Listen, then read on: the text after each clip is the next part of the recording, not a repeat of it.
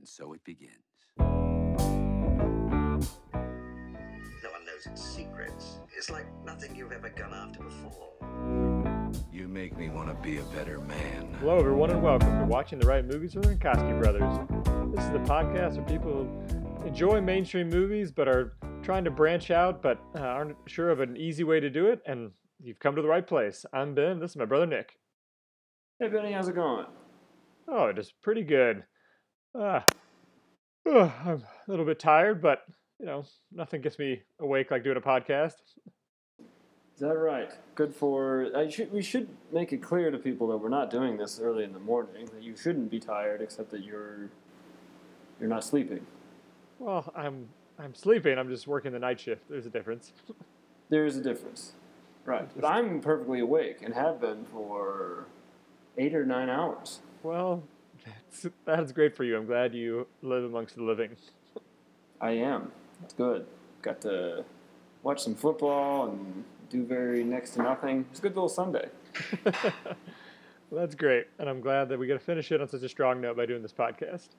That's right. Uh, about a funny movie. So you want to tell people what we're talking about today, Nick? We are talking about Mel Brooks's The Producers from nineteen sixty-seven. It wasn't his first movie, but the movie that really put him on the map. Uh, I know there's it's kind of had a revival in the last ten years or so as a Broadway musical and then a movie based on that Broadway musical. We are not talking about the two thousand four or five Matthew Broderick and Nathan Lane movie, but the movie with Gene Wilder and Zero Mostel from nineteen sixty-seven. Yeah, uh, and I had seen this, I mean, you and I had seen this when we were little, uh, but I hadn't seen it I, since then, so it was almost like watching it for the first time. Uh, I have seen this several times, each time expecting that it's going to seem dated or stilted or out of touch, not funny, or not outrageous anyway, since I know the, you know, I, I know the, even if you're not familiar with this movie, you may know of the, the storyline. And yet it always seems exceptionally audacious and just in the worst possible taste. And yet, I, don't, I can't speak for you, but hilarious every single time. Uh, this is the, the story of two Broadway producers. Well, not really two Broadway producers. One, one Broadway producer. producer and his accountant who go into a scheme to raise more money uh, than they need for a, what they're hoping to be a flop. And since the government doesn't pay too much attention to movies that are flops, they're hoping to keep the extra money, um, and we'll talk a little bit about the play that they end up by the, making the, the worst musical they end up making the worst musical that they could possibly make is their goal.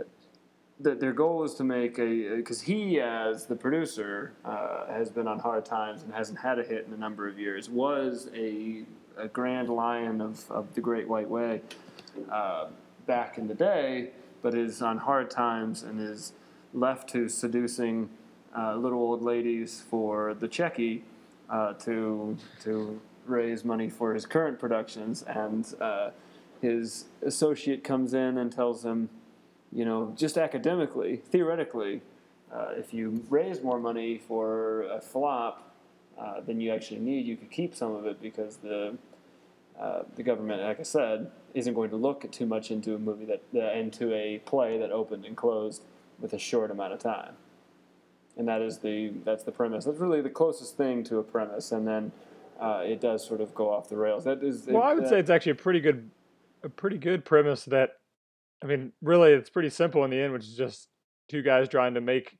Basically, their scheme is to do something as bad as possible, and mm-hmm. somehow that makes them money, which I feel has been copied and done in many other things since then. I mean, sure. And usually, it has a nod to the producers of some, uh, of some amount. So. Oh, I think the amount of... I mean, I'm sure that there were dirty, rotten scoundrels before in the movies. Of course there were. Uh, but this may be the worst of the dirty, rotten scoundrels, the lovable dirty, rotten scoundrels. I think what works about this movie, and of course it was controversial at the time, and really still should be, uh, but is the fact that the breathless enthusiasm for just the worst taste. And it's almost as if it doesn't even occur to them that what they could be doing is offensive. Uh, and that makes it in some way not offensive. And so that leads, of course, what is the show that they they choose, Benny? Springtime for Hitler. A gay romp with Adolf and Eva in Bauschgarten, or, you know. Well, and to get, so they, it's, they, they get the screenplay from their neo-Nazi uh, screenwriter. He's not, a, he's not really, he's not a neo-Nazi. No, he's just an old, old Nazi. He's, he's an old Nazi. A, well, so that's what I was going to talk right. about, uh, about this movie. The, yeah, the the joke is they're going to make, I mean, these two Jewish guys. Yes, and that's uh, under, never said out loud, but if Bialystok and Bloom, one would assume that these are, yes, Jewish producers. Well, well and I mean, so Mel Brooks, you know, being the writer and director, right?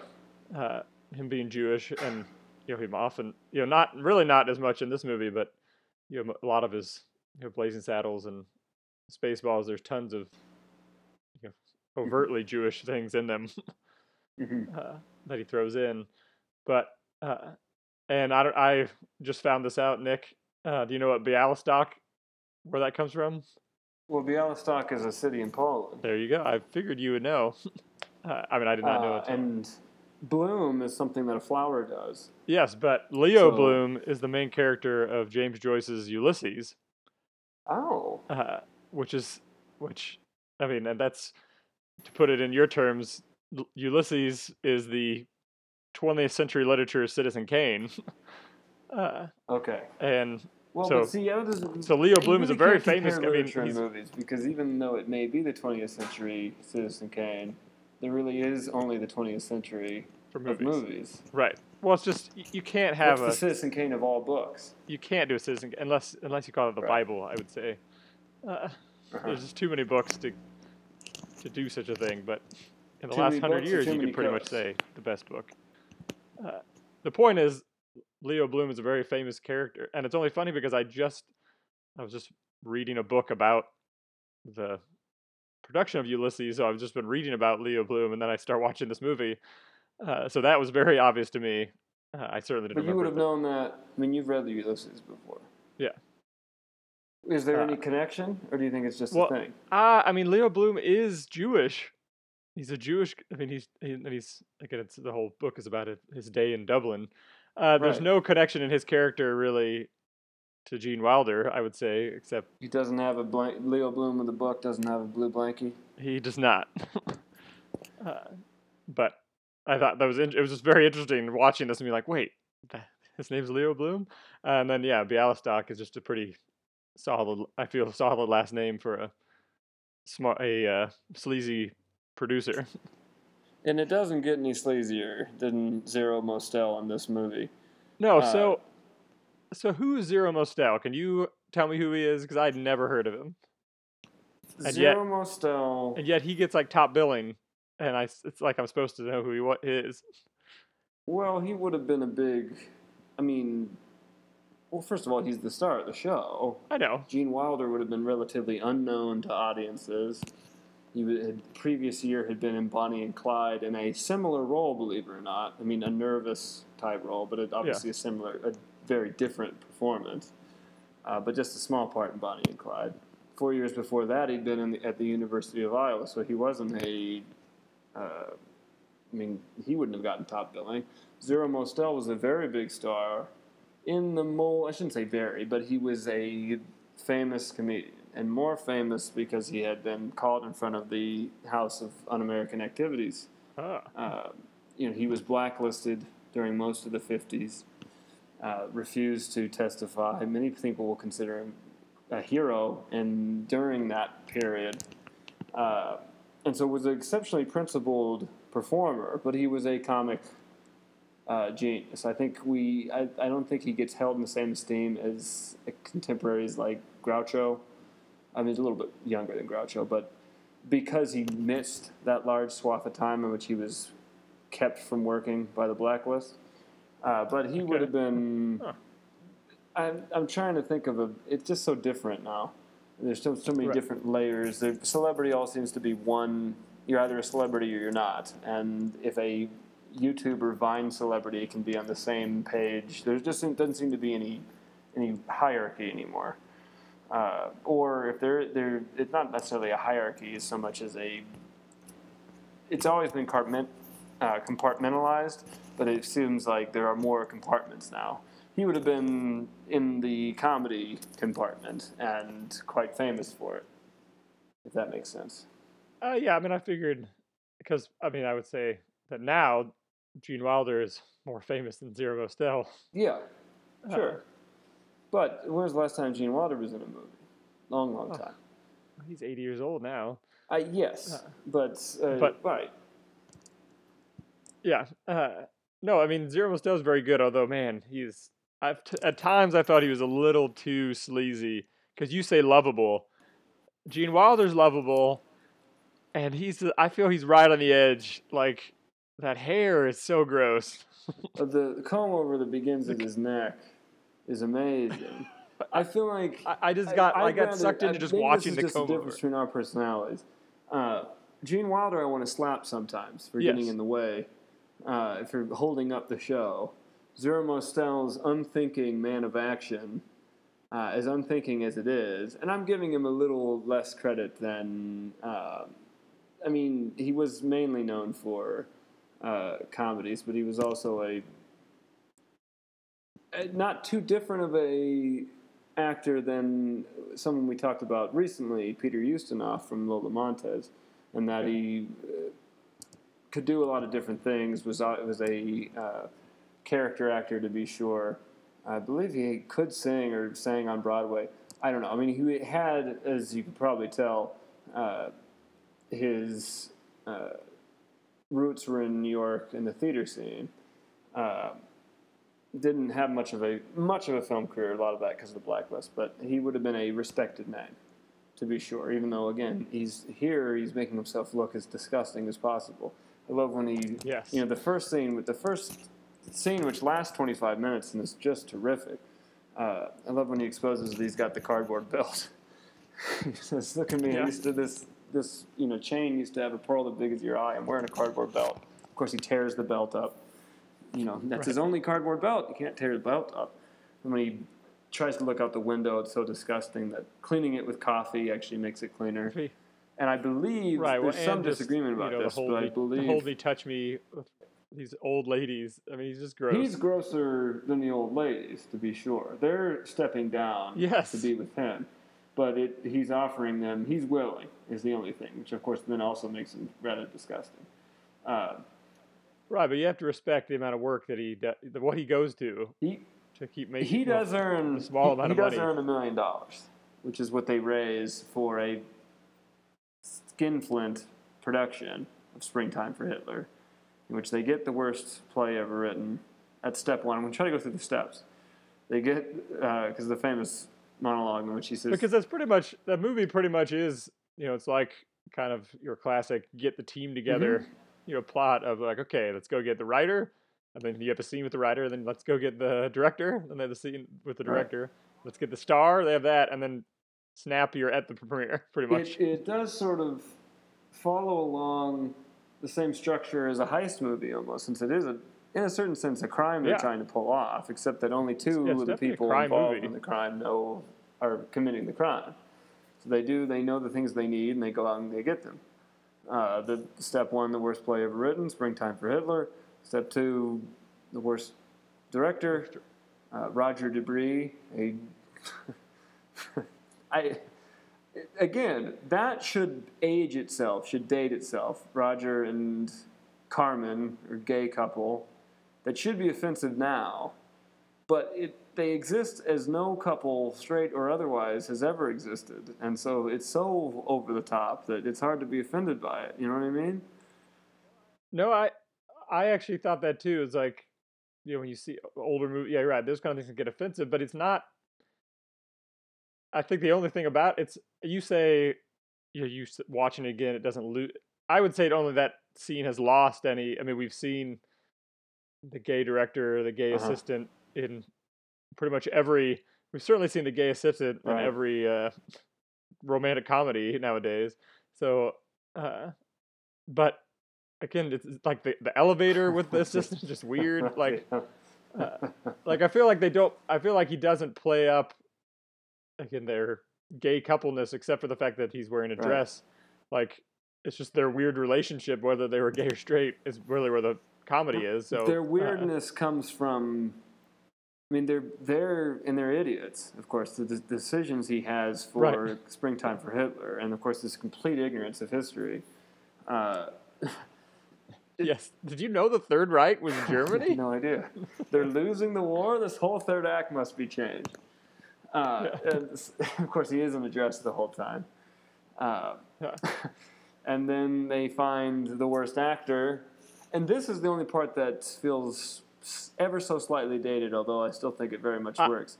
And for the musical, I think it's really dated. It. It's no longer the hippy-dippy Hitler, uh, who is actually...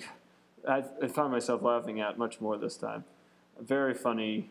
I forget what the character's name is, but he's got, you know, finger cymbals and this idiot band of leggy blondes behind him and these stupid boots.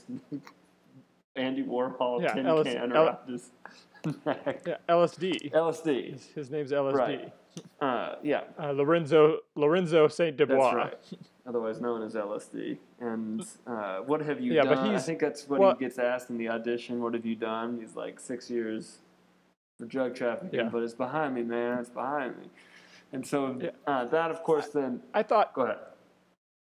I thought he was funny in his role, but like the scene... like. The scene of him singing or whatever, doing his flower power, that was too long. I was like, okay, this I'm over. Like, uh, to me, that kind of brought things to a stop. I was that I was not laughing. The, uh, the but him in when you you see him in the musical, that's to me that's yeah, funny. When he is Hitler, the yeah, audition like, scene. Oh, I man, think, oh baby, and he keeps saying, you know, what's that? And then the when he's like, oh baby. You know, Goebbels, baby. yeah, he loves and, Goebbels. He's Little Joe. He needs yeah, his Little Joe. Yeah, Little Joe. And then, uh, you know, the, the Nazis like, I, what is the baby? I did not have the baby. Why does he still the yes, Fuhrer right. did not He's talk like, like this. The Fuhrer never says this baby. Uh, yeah. So, but I feel because the in audition the, scene doesn't work. It, I mean, I still think it's pretty funny, but yeah. it does drag a little bit longer. I think it's a, uh, a, a victim of the producer's own success. And that just the concept of ridiculing Hitler is no longer that funny because of this. And I think the part of what they well, so at the time might have really worked and been really funny is just the fact that you have these people in these Hitler mustaches singing, you know, doing these auditions. Right. But we've done this now because of the producers. Hitler has become right. fair game for this kind of ridicule, and it doesn't, in and of itself, generate a laugh.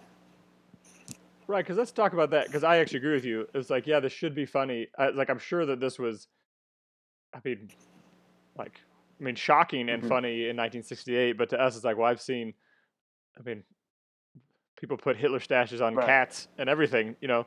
So uh, I feel we could talk a long time about this, but still, I mean, to think about, like, well, especially when I was thinking about this, I mean, right now, I mean, Hitler, obviously, everyone hates Hitler, but...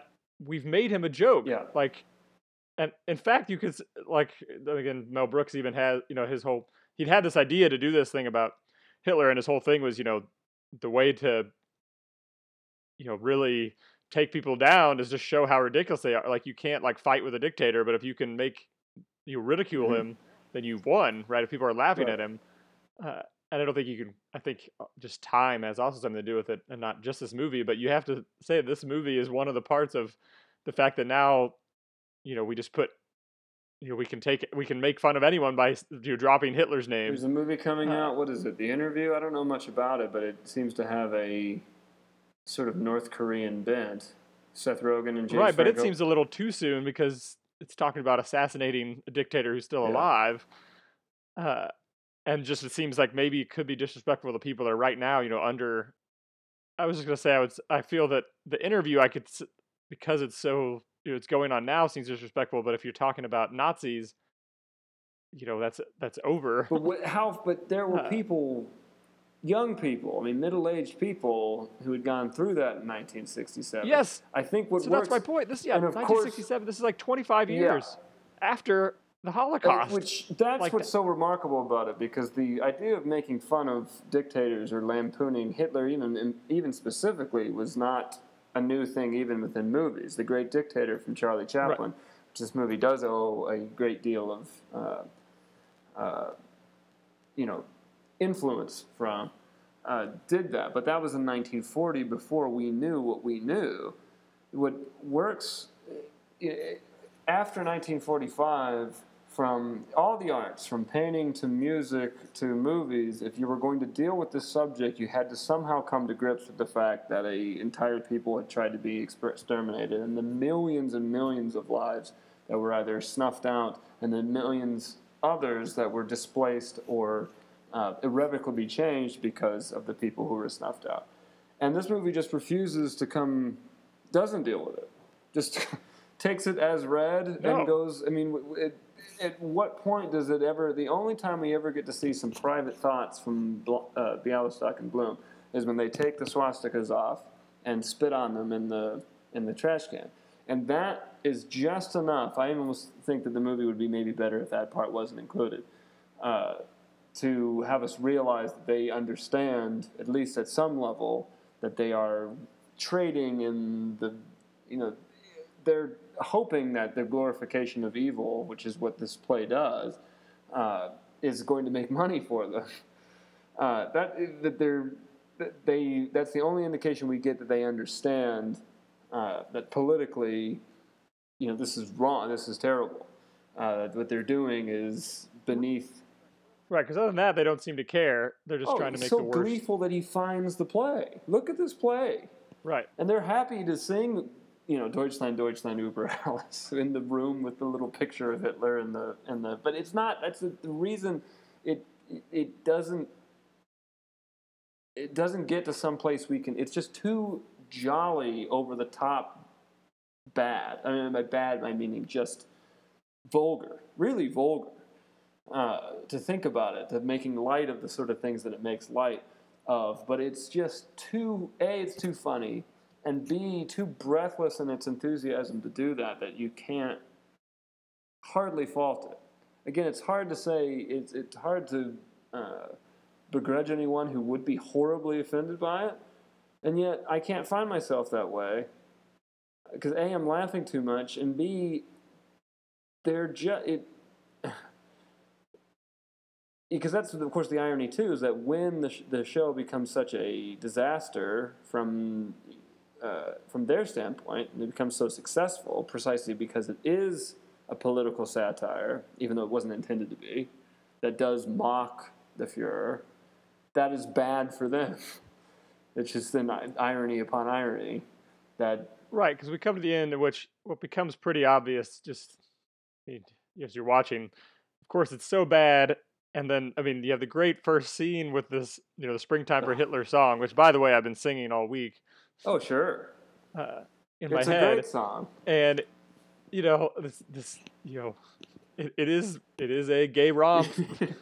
Dancing, like, but the, got, even that... The, you got high kicks. The design and of all that is the, you know, so hilariously... I mean, you look at... You can't help but laugh as you get the audience shots of their just slack-jawed horror. Right.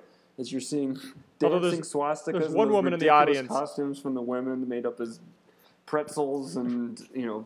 German hawks and, and beer, yeah, and then they're they're dancing a swastika, right. Like the kick line is swast- well. There, I feel that there's one audience shot where there's one woman you could tell is trying not right. to laugh.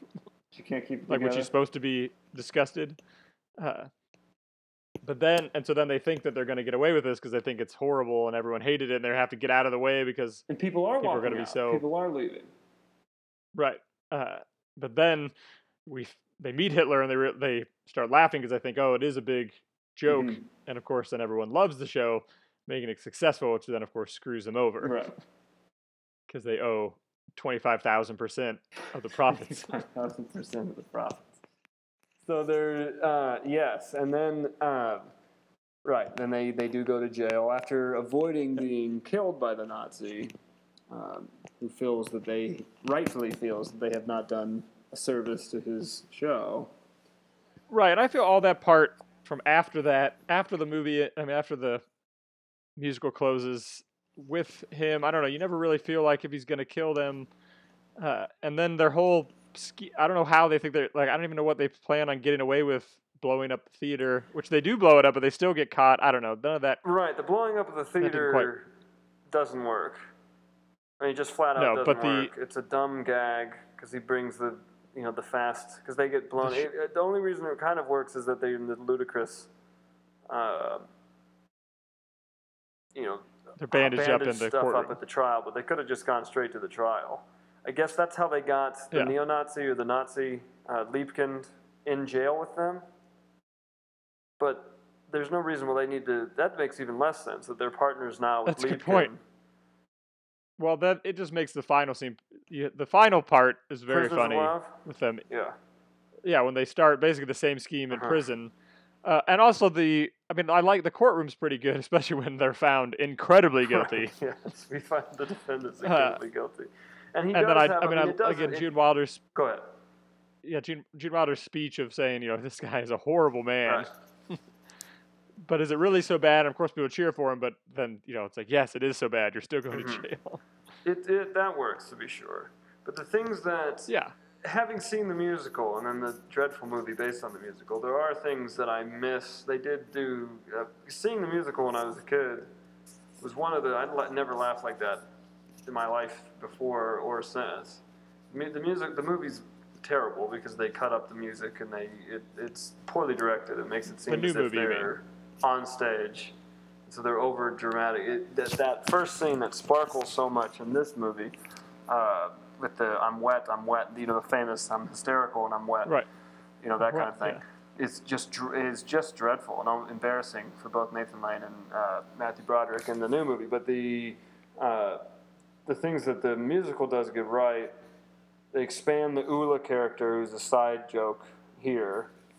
Uh, a good one. I mean, it's uh, you know that just further. Uh, the, this is the Swedish secretary who's a terrible, you know, can't can't right. type and doesn't know English, but uh, she's expanded. She becomes the love interest, which makes sense. There is no love interest in the movie, and then nor does there need to be one, and nor does there need to be. I never really feel in the movie that Ula is not getting her due in terms of the plot. Uh, but there was right. dramatic possibilities there on stage, and so when they expanded that, it works. But the uh, I still find it, it. My point being that it's a bit of a shame that there are two, the stage musical and this movie, both of which are really good, uh, because you do find yourself trying, hoping for a synthesis between the two. Uh, and and the new movie did not deliver no. that. No. Not in the slightest. Uh, I have not seen the musical. Oh, my goodness. Uh, but I did see the new movie, and I remember... Uh, and it's funny, watching this, watching this, I can vaguely remember in the new movie. What's funny to me is seeing Zero Mostel, I feel that he's doing a Nathan Lane impression. I think it's the other way around, but yes. uh, of course. Uh, and to me, it's like, I could see, yeah, Nathan Lane is literally the perfect guy to play this mm-hmm. guy. Uh, right, because you do... It's too... There's too much energy and I feel there. Nathan Lane, he at least is, is in a certain sense, to bring up another movie we talked about recently. He's a Falstaffian character. Yeah. His appetites are such yeah. that, uh, the again, it just all comes back to this enthusiasm. The fact that he's not even thinking long enough to realize that this is, I mean, he just found the piece that he knows inherently is horrible, but horrible for his purposes. The purposes of creating a flop. The fact that it's horrible yeah. from a moral and historical and all those other kinds of, and a, you know, ethnological point of view, which he's going to, uh, you know, glorify a person who would, as soon as, you know, would rather see him uh, killed, doesn't even doesn't even cross his mind. Uh, and I believe this is the yeah. first instance. There's some disagreement about this, but the first instance of the phrase, "If you've got it, flaunt it," uh, which.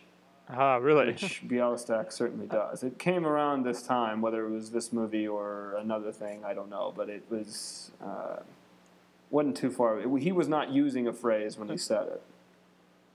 Yeah, uh, I also saw this.